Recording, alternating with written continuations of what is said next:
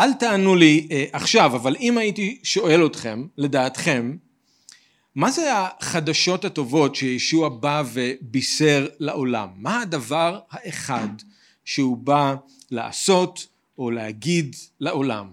מה הייתם אומרים? ואל תענו לי עכשיו, תחשבו אבל. אולי הייתם אומרים שהחדשות הטובות זה בעיקר הישועה מגיהנום, מדין, ממשפט. ישוע סבל כדי שאני לא אצטרך לסבול. אולי אתם הייתם אומרים שזה דווקא סליחת חטאים, הוא שילם את המחיר שאני לא הייתי יכול לשלם.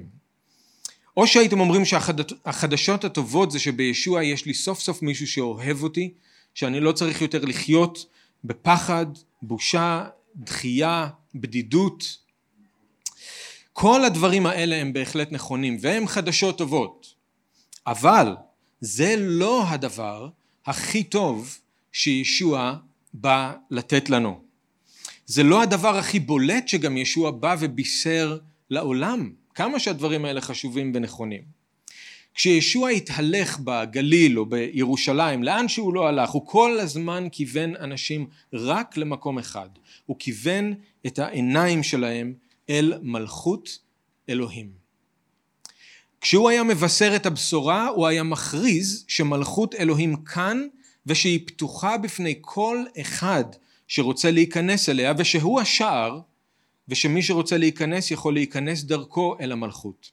כשהוא היה מגרש את השדים, כשהוא היה מרפא את החולים, כשהוא היה מקים מתים, הוא היה מראה לאנשים, לעולם, שמלכות האלוהים היא התיקון של כל מה שרע בעולם הזה. כל פעם כשהוא היה מלמד, הוא היה מלמד אנשים איך לחיות במלכות האלוהים.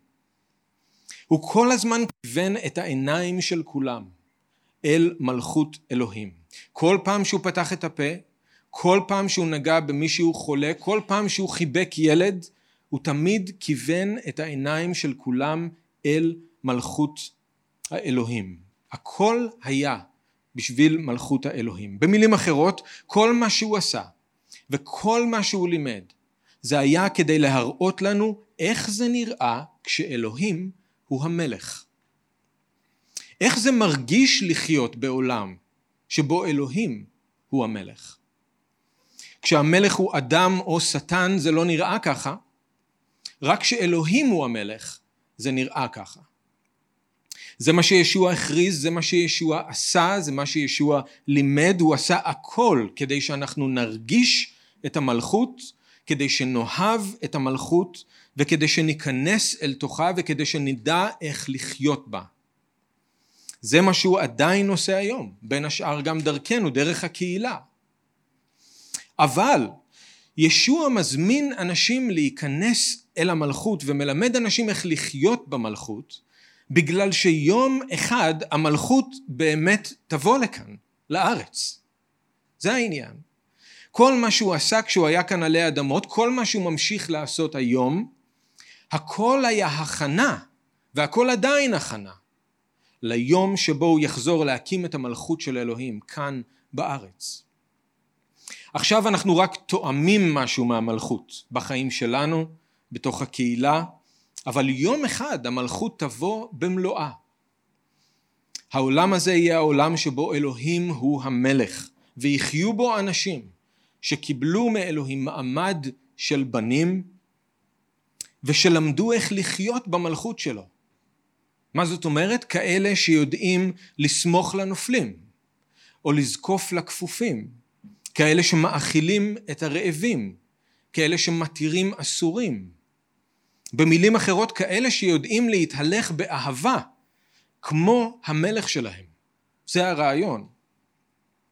חג הסוכות זאת הזדמנות בשבילנו לזכור את ההבטחה המופלאה הזאת, שהעולם הזה לא יישאר לנצח שבור והרוס בגלל החטא, ושאנחנו לא נמשיך לנצח לחיות בין הבשר לבין הרוח.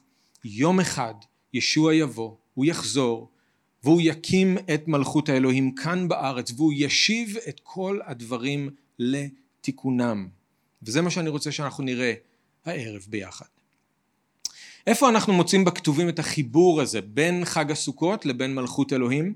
אני רוצה שתפנו לספר זכריה, ואני מפציר בכם לעשות את המאמץ וכן להוציא טלפונים או ספרים, כי אני אדלג בין פסוקים שונים היום. אתם לא תספיקו לפנות להכל וזה בסדר, אבל לפחות שתראו את העניין העיקרי. פרק י"ד, ספר זכריה, פרק י"ד. אם אתם יכולים למצוא את ההתחלה של ספר תהילים, זה ממש קצת לפני זה. אז ספר זכריה פרק י"ד, ואנחנו נתמקד בפסוקים שש עשרה ושבע עשרה, אבל אני כן רוצה לתת לנו קצת הקשר, אני רוצה להגיד כמה מילים על מה שיש לנו בספר זכריה, לפני שאנחנו מגיעים למקום הזה. אז פרק י"ד פסוקים שש עשרה ושבע עשרה, אבל כמה מילים על מה שיש לנו לפני זה.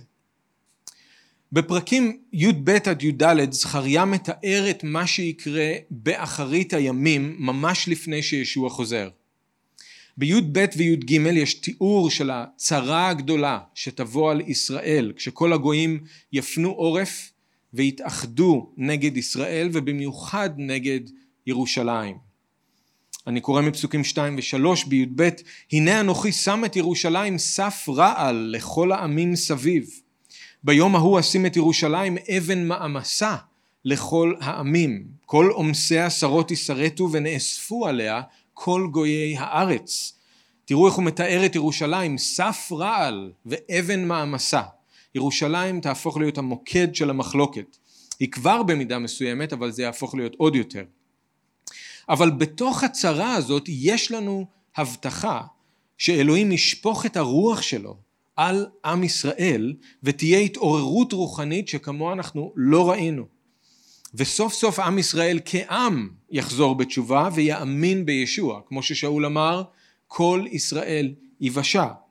אז כתוב לנו ביוד בית עשר, ושפכתי על בית דוד ועל יושבי ירושלים, רוח חן ותחנונים, והביטו אליי, תקשיבו למילים האלה, כי זה מדהים מה שנאמר כאן, אלוהים מדבר.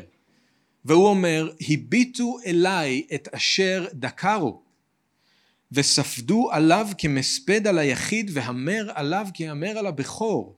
אלוהים אומר שמישהו דקר אותו, ושיום אחד הם יביטו אל אלוהים, זה שהם דקרו אותו. והאבל יהיה כמו אבל על בן יחיד או בן בכור. אין לנו זמן להיכנס לכל מה שזה אומר, אבל זו נבואה משיחית מדהימה. אחרי החזרה בתשובה, האבל הגדול הזה שיהיה בעם, אלוהים יסלח לעם ישראל, סוף סוף יטהר את, את ארץ ישראל. כתוב לנו בי"ג אחד ושתיים, ביום ההוא יהיה מקור נפתח לבית דוד וליושבי ירושלים, לחטאת ולנידה, והיה ביום ההוא אחרית את שמות העצבים מן הארץ ולא יזכרו עוד, וגם את הנביאים ואת רוח הטומאה, האוויר מן הארץ. סוף סוף הארץ תהיה נקייה לחלוטין. ואז אנחנו מגיעים לפרק י"ד, פרק ארבע עשרה, ואנחנו רואים שוב שזכריה מתאר את הצרה הגדולה הזאת שתיפול על ירושלים, כשכל העמים יעלו על ירושלים כדי להילחם נגדה, בפסוקים אחד ושתיים. ואמרנו שבזמן הזה אלוהים ישפוך את הרוח שלו על עם ישראל, ועם ישראל יחזור בתשובה, אבל תראו שהסיפור לא נגמר שם. בפרק י"ד זכריה מתאר משהו נוסף שקורה, מדהים. כשהכל נראה אבוד, מי שפתאום מופיע כדי להילחם באותם עמים וכדי להגן על ישראל, הוא לא אחר מאשר אלוהים בעצמו.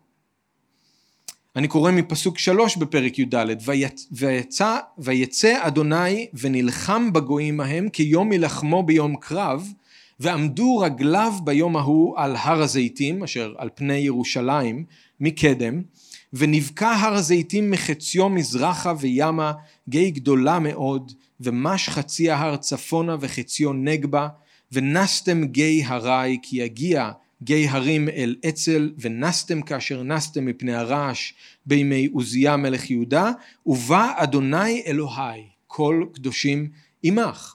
אז כשכל העמים יקיפו את ירושלים וילחמו נגד ישראל, אף גנרל, אף צבא או נשיא, לא ארצות הברית ולא שום עם אחר, לא יבואו להציל את ישראל, אלא אלוהים בעצמו יבוא.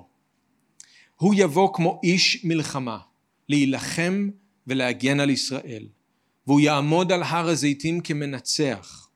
באותו רגע תהיה רעידת אדמה עצומה, וההר ייבקע לשניים, ומים יתחילו לזרום מתוך הבקע הזה שנוצר, והם יזרמו בשני כיוונים, אל ים המלח, אל ים המלח ואל הים התיכון.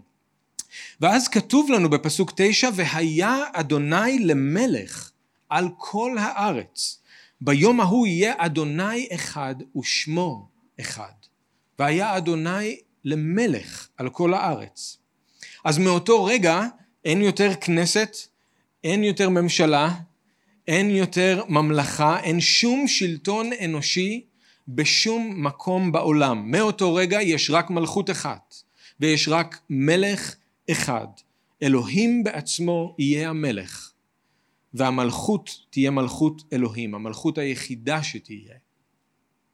זה גם מה שדניאל הנביא מתאר, אם אתם זוכרים את החלום עם הפסל ומה שהוא מסביר שם לנבוכדנצר, זה הרגע שבו האבן שנעקרה מן ההר שלא בידי אדם פוגעת ברגליים של הפסל, הכל מתמוטט, ואז אותה אבן בעצם הולכת וגדלה וממלאת את כל הארץ, וזאת המלכות של אלוהים. וזה כמובן מתחבר גם למה שישוע אמר על אחרית הימים, ועל זה שהוא בעצמו יבוא להקים את מלכות האלוהים כאן.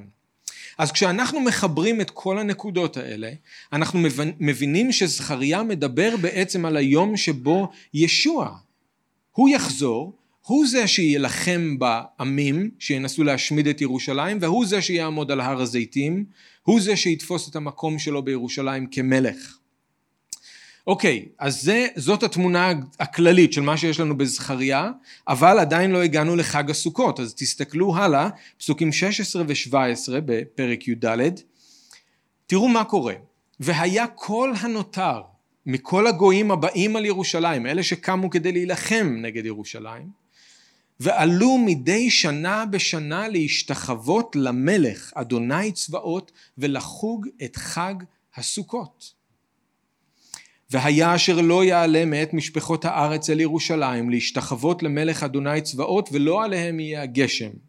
ואז הוא ממשיך לדבר ספציפית על מה יקרה למצרים אם הם לא יעלו להשתחוות, אבל תראו איך כתוב לנו שמדי שנה בשנה הם יבואו להשתחוות בחג הסוכות. ואני כל כך אוהב את הקטע הזה, כמה שהוא קצר, הוא נותן לנו הצצה אל היום שאחרי.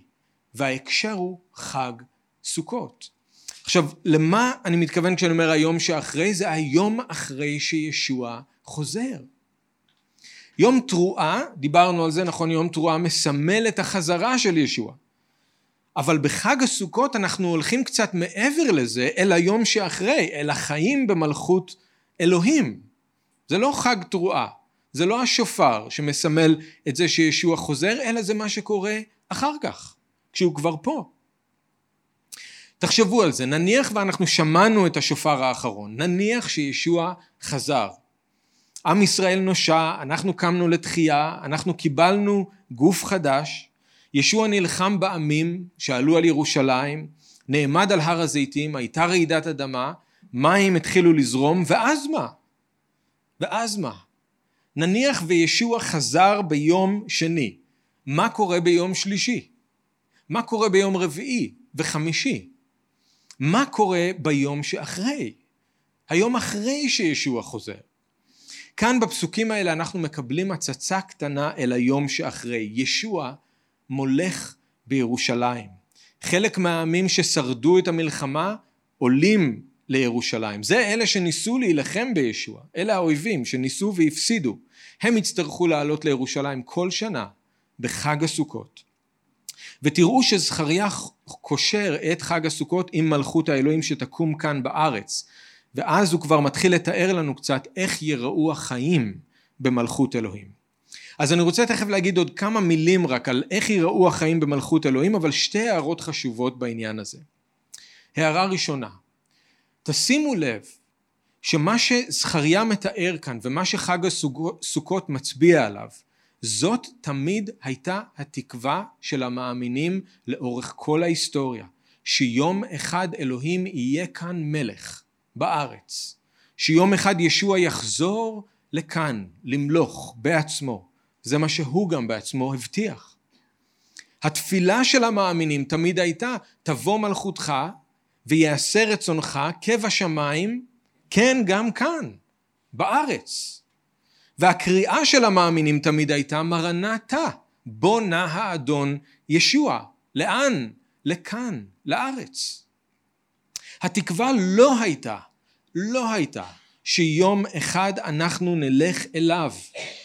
וכאן אני, אני יודע שאני מתחיל לנפץ אולי קצת דברים, אני מקווה שלא לדרוך על האצבעות של אף אחד יותר מדי, אבל אני מראה לכם שזה מתוך דבר אלוהים. התקווה לא הייתה שיום אחד אנחנו נלך אליו, שיום אחד אנחנו נעלם ונלקח מן העולם הזה, אלא שיום אחד הוא יבוא אלינו, שיום אחד הוא יקים כאן את מלכות האלוהים, שיום אחד הוא יבוא ויתקן את כל מה ששבור בעולם, גם אותנו. עכשיו אתם אולי שואלים את עצמכם, וזה לגיטימי, מה עושים עם כל הפסוקים שמדברים על זה שישוע יחזור לקחת אותנו אליו, או שאם אנחנו מתים אז אנחנו הולכים להיות עם האדון, או מה עם הפסוקים שמדברים על היום שבו אנחנו נלקח ונפגוש את האדון באוויר? זה לא סותר? אז התשובה היא שלא, זה לא סותר.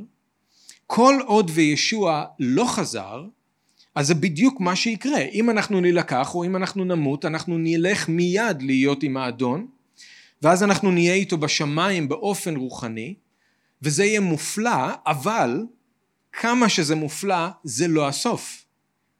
צריך להבין שגם אם זה קורה, זה רק יהיה זמני. זאת לא התקווה האמיתית שלנו. התקווה האמיתית שלנו היא שיום אחד ישוע יחזור, ושאנחנו נקבל גוף חדש והדור כבוד, ושאנחנו נמלוך איתו כאן בארץ.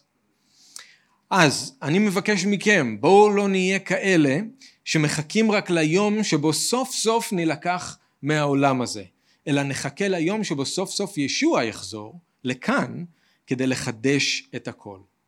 כיפה אמר שהשמיים צריכים לקבל אותו, את ישוע, עד את השבת כל הדברים לתיקונם.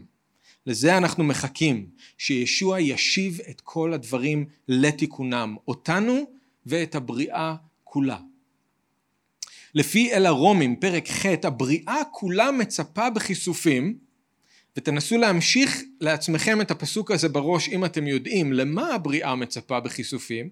הבריאה כולה מצפה בכיסופים לא ליום שבו אנחנו כבר נעזוב אותה בשקט ונעלם, אלא ליום שבו אנחנו נתגלה עם ישוע בכבוד, ואז סוף סוף גם היא, הבריאה, תשוחרר משעבוד הכיליון אל החירות והכבוד שלנו, הבנים והבנות של אלוהים. אז אני רוצה שתזכרו את זה ותסתכלו סביבכם כשאתם יוצאים מכאן החוצה הערב.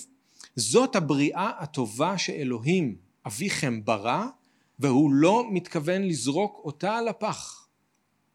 זאת הירושה שמובטחת לישוע, וזאת הירושה שמובטחת גם לכם. לכאן ישוע יחזור יום אחד ואתם תמלכו איתו.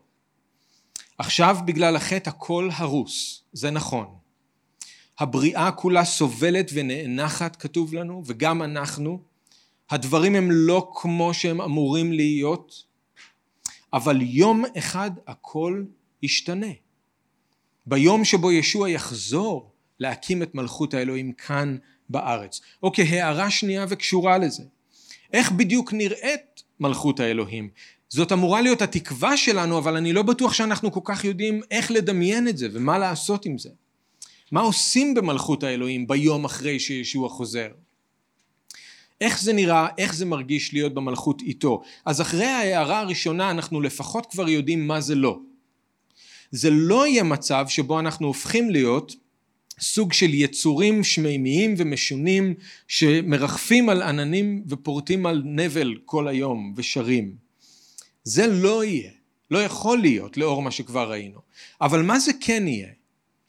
זה אולי יפתיע אתכם, אולי זה חדש לחלק מכם, אבל ההצצה הקטנה הזאת שיש לנו כאן בזכריה, מראה לנו שבמובן מסוים זה לא מאוד שונה ממה שאנחנו מכירים היום, רק עם ישוע. זאת אומרת, כשישוע יקים את המלכות בארץ, זאת עדיין תהיה אותה הארץ עם כל הדברים שמוכרים לנו היום. במלכות האלוהים יהיו עמים שמוכרים לנו היום. זכריה מדבר על ישראל והוא מדבר על מצרים. זה עמים שאנחנו מכירים גם היום. יהיו כמובן גם עמים אחרים, אבל אלה מוזכרים בשם. במלכות האלוהים יהיו מקומות שמוכרים לנו היום. הר הזיתים וירושלים וארץ מצרים וישראל בכלל. אלה המקומות שאנחנו מכירים היום וקוראים להם באותו שם. הטבע במלכות האלוהים יהיה הטבע שמוכר לנו גם היום. יהיו גשמים או בצורת, לפי מה שזכריה מתאר. יהיו גם זמנים ומועדים שמוכרים לנו, כמו חג הסוכות. זאת אומרת, רק ההצצה הקטנה הזאת מלמדת אותנו, שכשהמלכות תבוא, זה עדיין יהיה אותו עולם שאנחנו חיים בו היום, רק עם האדון. נכון שיהיו גם דברים לא מוכרים לנו, כי העולם יחזור להיות מקום טוב, מלא בדעת אלוהים, מקום שהרשע יהיה מרוסן בו. אנחנו נחיה עם ישוע, אנחנו נראה אותו פנים אל פנים, זה יהיה סוג של גן עדן, אז את זה אנחנו לא מכירים, אנחנו לא חווינו את זה עד היום, אבל אני רק רוצה שאתם תראו שבסך הכל זה כן מה שמוכר לכם, זה כן העולם הזה. כל הדבר הזה שנקרא מלכות אלוהים הוא לא קורה באיזשהו יקום מקביל, זה קורה כאן, זה יקרה כאן. ישוע ימלוך בעולם הזה ממש מירושלים, ואנחנו נמלוך איתו. כל אחד לפי האחריות והתפקיד שהוא יקבל מהאדון. זה יהיה מופקד על עשר ערים, זה יהיה מופקד על חמש, קודם למשך אלף שנים ואחר כך בארץ החדשה לנצח. אז שני דברים שאתם רוצים, אני רוצה שאתם תזכרו בגדול לגבי מלכות האלוהים. אחד, התקווה שלנו היא לא שאנחנו יום אחד נעלם ונעזוב את העולם הזה, אלא שיום אחד ישוע יחזור לכאן ויקים את מלכות האלוהים ואנחנו נמלוך איתו ביחד. דבר שני, זה כשאנחנו מנסים לדמיין איך זה יהיה לחיות עם ישוע במלכות האלוהים, אז אנחנו צריכים לזכור שזה העולם הזה, וכל מה שאנחנו מכירים וכל מה שאנחנו אוהבים רק עם האדון. אוקיי, okay, חוץ משתי ההערות האלה והתמונה הכללית הזאת שאנחנו מקבלים מזכריה, אני רק רוצה שנראה עוד כמה הצצות קטנות אל תוך היום שאחרי והחיים עם ישוע במלכות. אני חושב שזה חשוב שנראה את זה, כי זה יעזור לנו גם להתמלא בציפייה, גם להתמלא בתקווה, זה ייתן לנו כוח. אנחנו יכולים לצפות למשהו רק אם הוא מוחשי, רק אם הוא אמיתי בשבילנו. אם הוא נשאר מאוד כללי ולא ברור, אין לנו במה להיאחז. אז כמה שזה יותר קונקרטי, כמה שזה יותר מוחשי, ככה זה יעבוד יותר טוב בלב שלנו, ייתן לנו תקווה. אז כמה הצצות קטנות, עוד כמה הצצות קטנות. מישעיה פרק ב', פסוקים אחד וארבע, אתם לא חייבים לנסות לפנות לשם, אתם יכולים לכתוב לעצמכם, אבל מישעיה פרק ב' אחד וארבע, אנחנו יודעים שבמלכות, המקום הכי חשוב והכי פופולרי, יהיה ירושלים. זה לא יהיה בגלל הכותל, זה לא יהיה בגלל כנסיית הקבר, זה לא יהיה בגלל הר הזיתים, זה לא יהיה בגלל העם היהודי, אלא פשוט מאוד בגלל שזה איפה שישוע נמצא. יש, ירושלים תהפוך למוקד עלייה לרגל לכל העמים. אבל כבר לא בשביל להילחם עליה, הם עלו פעם אחת לירושלים, אבל בשביל להילחם עליה, עכשיו מיעלו לרגל לירושלים, לא להילחם עליה, כתוב שכל העמים ינהרו לירושלים, כי מציון תצא תורה ודבר אדוני מירושלים. אז כולם יעלו לרגל לירושלים, כדי ללמוד מישוע את דרכי אלוהים, ללמוד ממנו איך לחיות במלכות. יהיו אלף שנים כאלה, של, אלף שנים של חינוך, איך לחיות במלכות האלוהים, ואפשר לעלות לרגל וללמוד מישוע. הם יבואו פעם בשנה בטוח, זה אנחנו יודעים בחג הסוכות, אבל לא רק. בישעיהו סמך ו' אלוהים אומר, והיה מדי חודש בחודשו, ומדי שבת בשבתו יבוא כל בשר להשתחוות לפניי, אמר אדוני. אז חוץ מסוכות יהיו כאלה שגם יבואו להשתחוות במשך השנה, בשבתות או בראש חודש. מהפסוקים האלה בישעיה אנחנו גם יודעים שבמלכות האלוהים יהיה שלום אמיתי בכל רחבי העולם, בין כל העמים.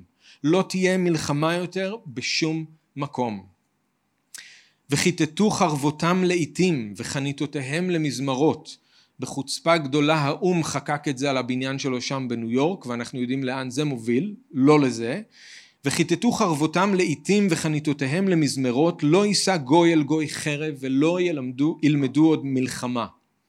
אין יותר צבא, אין מדים, אין כלי נשק, אין מפקדים, אין חיילים, אין מכינה קדם צבאית, אין מילואים, אין קונפליקט יותר בשום מקום בעולם.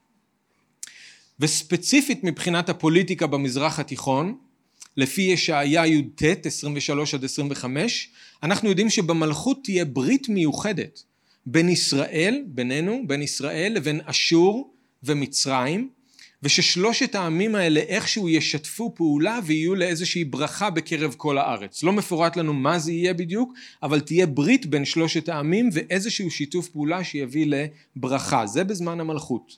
המזרח התיכון הולך להשתנות. עוד בהקשר של ישוע שימלוך מירושלים, לפי ישעיה ת' חמש עד שבע, אנחנו יודעים שבמלכות כתוב לנו שהמשרה תהיה על שכמו של ישוע. הוא זה שיכונן את המלכות על יסודות של משפט וצדקה, כתוב לנו. זה אומר שבמלכות האלוהים לא תהיה יותר שחיתות, לא יהיה חוסר צדק, צדק, לא יהיה שוחד, לא יהיה עושק, לא יהיה דבר כזה הלוואות בריבית, לא יהיה ניצול של החלשים, שום דבר. תשכחו מכל מה שאתם מכירים היום, עם הממשלה, עם הבנקים, עם בתי המשפט. זה לא אומר שלא יהיה מסחר ולא יהיה משפט, זה פשוט אומר שהכל ייעשה בדרך של אלוהים, בצדקה ולפי הדרך שלו. בהקשר הזה, אם אתם שואלים את עצמכם מי יעזור לישוע לנהל את כל העולם ולוודא שבאמת הכל נעשה בצדקה, התשובה אולי תפתיע אתכם, אבל כן, התשובה היא אתם ואני. לזה ישוע מכין אותנו. אולי לא ידעתם, אבל זה מה שהוא עושה עכשיו. הוא מכין אתכם והוא מכין אותי לזה. אנחנו אלה שאמורים למלוך איתו. למרות שהמשרה באמת תהיה על שכמו של ישוע, הוא לא ימלוך לבד. המאמינים ימלכו יחד איתו. זה עוד משהו שאנחנו יודעים לגבי המלכות. ממתי י"ט עשרים ושמונה, אנחנו יודעים שאחרי שישוע יחזור, השליחים ישבו על שנים עשר כיסאות כדי לשפוט את שנים עשר שבטי ישראל. אז זאת תהיה הממשלה החדשה שלנו. אז תודה לאל שבכנסת החדשה שתהיה בירושלים יהיו רק שנים עשר שרים, ואלה יהיו השליחים, ולא יהיה אף שר בלי תיק. זאת תהיה הממשלה הכי צרה והכי אפקטיבית שאי פעם הייתה לנו. אבל הם אלה שהולכים לנהל את העניינים כאן, באזור שלנו, שנים עשר השליחים. אנחנו גם יודעים שבמלכות יהיו לישוע שני עוזרים אישיים, שיהיו קרובים אליו במיוחד. הם ישבו מימינו ומשמאלו. כמו שישוע אמר לתלמידים שלו, אלו יהיו שניים שהוכן להם המקום הזה מראש. לא בטוח שזה יהיה יעקב ויוחנן, למרות שהם ביקשו מאוד יפה. לא בטוח שזה בכלל יהיו שניים מהשליחים, אבל יהיו לו שני עוזרים אישיים, יהיו שניים שישבו מימינו ומשמאלו. חוץ מהשליחים ושני העוזרים של ישוע, לפי הראשונה אל הקורינתים פרק ו', כשישוע יקים את המלכות, אז כל המאמינים יקבלו תפקיד ויהיו מעורבים בניהול של העולם. התפקיד שלנו יהיה למלוך עם ישוע בבריאה. אז תשמעו מה שאול אומר לקורינתים, האם אינכם יודעים שהקדושים ישפטו את העולם? ואני חושב שרובנו היינו אולי אומרים לא, זאת פעם ראשונה שאנחנו שומעים על זה, אולי זה גם מה שהם אמרו, אבל הוא ציפה שהם ידעו את זה. אתם לא יודעים שהקדושים ישפטו את העולם? ואם את העולם אתם תשפטו, כיצד אינכם מסוגלים לשפוט בעניינים הפעוטים ביותר? אתם רואים איך עכשיו כשאנחנו מתרגלים לשפוט בעניינים הפעוטים של היום יום, אנחנו מתאמנים על יום אחד לשפוט את העולם. זה מה שאמור לקרות. אנחנו אמורים להבין איך לשפוט בינינו דברים שקורים שהם יחסית פעוטים, כדי שיום אחד נדע לשפוט את העולם. זה מה שהוא אומר להם. האם אינכם יודעים שאנחנו נשפוט מלאכים? כל שכן דברים השייכים ליום יום. אז חלק מהתפקיד שלנו יהיה לשפוט את העולם. זה לא אומר רק להכריע מי אשם ומי זכאי, אלא באופן רחב יותר לנהל ולהנהיג את העולם. תחשבו על זה כמו השופטים בספר שופטים, הם לא היו יושבים בבית משפט, הם היו שופטים שמנהלים אזורים מסוימים בארץ, זאת הכוונה. וזה יהיה במיוחד נכון במלכות אלף השנים, כשעדיין יהיו שם אנשים לא מאמינים, שמתנגדים לדרך של האדון, בגלל זה צריך שבט ברזל, בגלל זה צריך בצורת, יהיו כאלה שעדיין ינסו להמשיך ולמרות בישוע למרות שהוא כאן, ולמרות שהמאמינים איתו. חוץ מלשפוט את העולם, באיזשהו אופן אנחנו כנראה נשפוט גם מלאכים.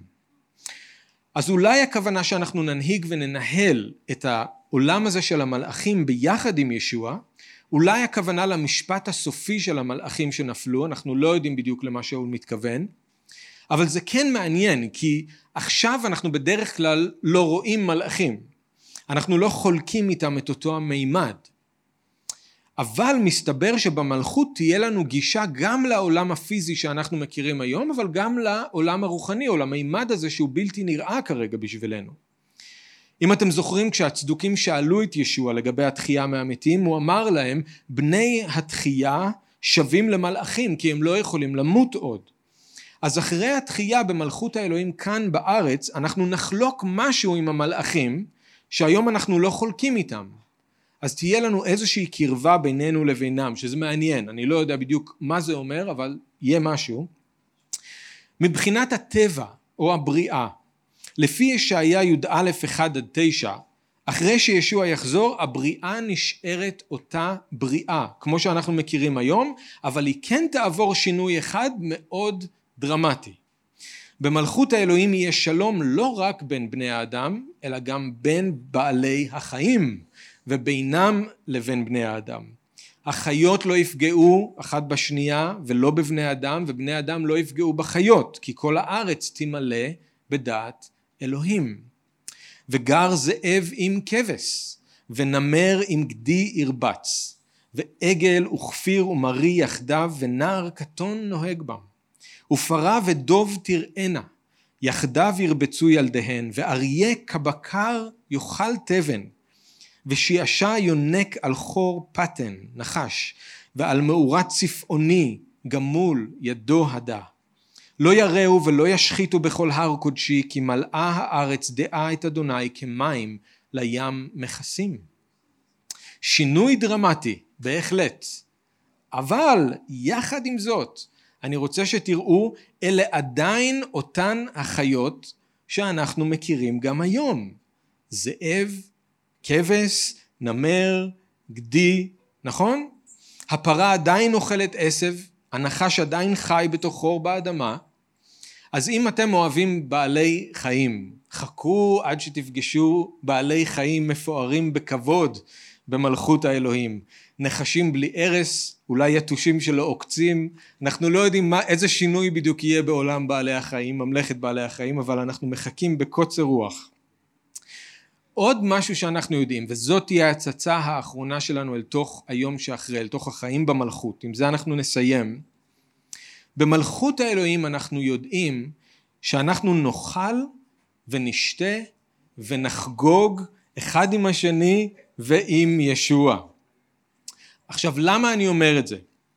קודם כל בגלל מה שקראנו בזכריה, כולם יבואו להשתחוות לאלוהים, אבל מתי? בחג הסוכות. אז זה אומר שכולם חוגגים ביחד לפחות פעם בשנה למשך שבעה ימים, וזה אומר אוכל, וזה אומר ריקודים, וזה אומר שירים ומוזיקה, וכל מה שאתם יכולים לדמיין שמאפיין חגיגה. אבל אנחנו רואים את זה גם בעוד מקומות, ישעיה כף ה' פסוק שש, כתוב שכשאלוהים ימלוך בהר ציון, הוא יעשה משתה מפואר לכל העמים שיבואו לירושלים, ואולי הוא גם חושב על החגיגה השנתית הזאת בחג הסוכות, אני לא יודע. ועשה אדוני צבאות לכל העמים בהר הזה משתי שמנים, משתי שמרים, שמנים ומחים, שמרים מזוקקים. אז אלוהים הוא המלך, אבל הוא גם המארח.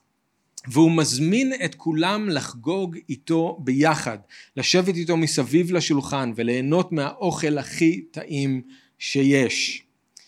כשישוע רצה לתאר את מלכות האלוהים, הוא גם דימה אותה לחגיגה. הוא לא אמר שהיא דומה למשהו שהוא כמו שעמום אחד ארוך שלא נגמר. ואתם תשלימו עכשיו את החסר לפי מה שמשעמם אתכם, כל אחד לפי השעמום שלו. אני רק נותן כאן כמה דוגמאות. הוא לא אמר שמלכות האלוהים דומה לשיעור מתמטיקה שלא נגמר, נכון? הוא לא אמר שמלכות האלוהים היא כמו יום עבודה ארוך במשרד, הוא לא אמר שמלכות האלוהים דומה להרצאה של שלוש שעות באוניברסיטה, או לערב אופרה, או לאספה בשבת בקהילה, זה גם יכול להיות משעמם. הוא אמר שהמלכות דומה למלך בשר ודם שעשה חתונה לבנו. וכשהוא קרא לאנשים לבוא לחתונה, הוא אמר להם, הנה ערכתי את סעודתי, השברים והבקר המפותם טבוחים והכל מוכן, בואו לחתונה. אז אם כשאתם חושבים על איך זה יהיה במלכות האלוהים, מה שעולה לכם בראש, זה משהו ארוך ומעייף ומשעמם, אז אתם לא חושבים על מלכות האלוהים כמו שישוע חושב עליה. בשביל ישוע המלכות היא כמו חגיגה אחת גדולה, עם הרבה מאוד אוכל טוב והמון אורחים. אז כשאתם חושבים על המלכות, תחשבו על ארוחה טובה, במסעדה שאתם הכי אוהבים, עם חברים טובים מסביב לשולחן, וכולם צוחקים, וכולם נהנים, וכל אחד יכול להזמין מה שהוא רוצה וכמה שהוא רוצה, כי החשבון כבר שולם. זאת התמונה, זאת התמונה. ככה זה ירגיש לחיות במלכות אלוהים. זה מה שישוע גם אמר לתלמידים שלו, כשהוא אכל איתם בפעם האחרונה את הפסח בליל הסדר. הוא אמר להם, לא אוכל אותו עוד את הפסח, עד כי יתקיים במלכות האלוהים. שתו לא ישתה מפרי הגפן, עד אשר תבוא מלכות אלוהים. אז מסתבר שבמלכות האלוהים אנחנו לא נחגוג רק את חג הסוכות, אלא גם את חג הפסח, עם ישוע. ואנחנו נשתה ואנחנו נאכל איתו ביחד, מסביב לשולחן. במתי ח' פסוק אחד עשר, כשישוע דיבר על המלכות, הוא אמר שרבים יבואו ממזרח וממערב, ויסבו, ישבו מסביב לשולחן, ויסבו עם אברהם ויצחק ויעקב במלכות השמיים. ובהתגלות י' תשע כתוב לנו, אשרי הקרואים אל משתה חתונת השה. אז כשישוע חושב על המלכות ועל היום שאחרי, הוא חושב על חגיגה אחת גדולה, עם הרבה מאוד אוכל טוב, ועם המון אורחים וחברים טובים, ושמחה שלא נגמרת. אם לנו יש איזושהי תחושה אחרת לגבי מלכות האלוהים, אנחנו צריכים לתקן אותה עם מה שישוע אומר לנו. יש עוד הרבה מה להגיד, אבל נסתפק בזה לערב. אבל איזה יופי שדבר אלוהים נותן לנו הצצה אל היום שאחרי. אנחנו לא יכולים, אנחנו לא צריכים להתמלא בתקווה רק בזה שישוע חוזר, אלא אנחנו יכולים להתמלא בתקווה וצריכים להתמלא בתקווה עם מה שקורה ביום שאחרי, החיים איתו ביחד במלכות האלוהים כאן בארץ. לזה אנחנו מחכים. עכשיו אנחנו רק באימונים, עכשיו אנחנו בהכנות, הדבר האמיתי בדרך. אל תשכחו את זה, החיים האלה זה אימון, זה הכנה, אבל הדבר האמיתי עוד לא כאן, הוא יגיע כשישוע יחזור ויקים את המלכות. ביום שאחרי העולם כבר לא יהיה מקום מסוכן, כי הוא יהיה מלא בדעת אלוהים. יהיה שלום בין בני האדם, יהיה אפילו שלום בין בעלי החיים כמו שאמרנו. ביום שאחרי אנחנו נמלוך ביחד עם ישוע, כל אחד לפי האחריות והתפקיד שישוע ייתן לו. ביום שאחרי אנחנו נאכל ונשתה ואנחנו נשמח אחד עם השני ועם ישוע במלכות האלוהים. זאת ההבטחה של חג הסוכות, זאת הציפייה שלנו. לזה אנחנו מחכים, כי לזה אלוהים יעד אותנו. הוא קנה אותנו, כתוב, בדמו, והוא עשה אותנו לכהנים ומלכים, לאבינו שבשמיים, כדי שביום שאחרי אנחנו סוף סוף נוכל למלוך איתו. לזה אנחנו מחכים. עכשיו, אם אתם מאמינים בישוע, אז זו תזכורת בשבילכם, למה שבאמת מחכה לכם. אם אתם תדעו לכוון את העיניים שלכם לשם, העולם הזה יאבד מהכוח שלו. אתם תבינו, כל זה זמני וכל זה חולף. הדבר האמיתי בדרך. לא צריך להתמכר לכל מה שהעולם הזה מנסה למכור לנו ולתת לנו. שום דבר לא מספק בסוף לגמרי, אלא צריך לכוון את העיניים שלנו תמיד למה שעוד יגיע. זה מה שישוע מכין אותנו בשבילו. אם אתם לא נתתם את החיים שלכם עדיין לישוע, ולא אמרתם לו כן כמושיע, לא שמתם בו את מבטחכם, אז עכשיו זה הזמן לעשות את זה. לא לחכות. ישוע, אני מאמין, כן חוזר בקרוב, לפי מה שהכתובים אומרים, מה שאנחנו רואים שקורה בעולם, ועכשיו הזמן להגיד לו כן, כדי שכל הטוב הזה יהיה גם שלכם, כדי שתהיה לכם גם כן התקווה הזאת. אמן? בואו נתפלל ביחד. אבא, אנחנו מודים לך על הדבר שלך, ומודים לך שאתה ממלא אותנו בתקווה, כשאנחנו מסתכלים רחוק מספיק, כשאנחנו מסתכלים רחב מספיק, ואנחנו מבקשים ממך שתעזור לנו לא להתמכר לדברים של העולם הזה, ולא לחיות עם ראייה כל כך מקרוב או ראייה כל כך צרה, אלא לזכור תמיד את התמונה הגדולה, ולזכור שהדבר האמיתי עוד בדרך. אנחנו מחכים ישוע ליום שאתה תחזור. אנחנו מחכים שתבוא ותשיב את כל הדברים לתיקונם, ושתקים את מלכות האלוהים כאן בארץ, ושאנחנו סוף סוף נוכל לחיות במלכות ביחד איתך, ונוכל לקבל ממך כתר, ונוכל לשמוע את המילים עבד טוב ונאמן, בוא ייכנס אל שמחת אדונך. אנחנו מחכים ליום שבו נראה אותך פנים אל פנים, ליום שבו כל ההבטחות האלה יתגשמו.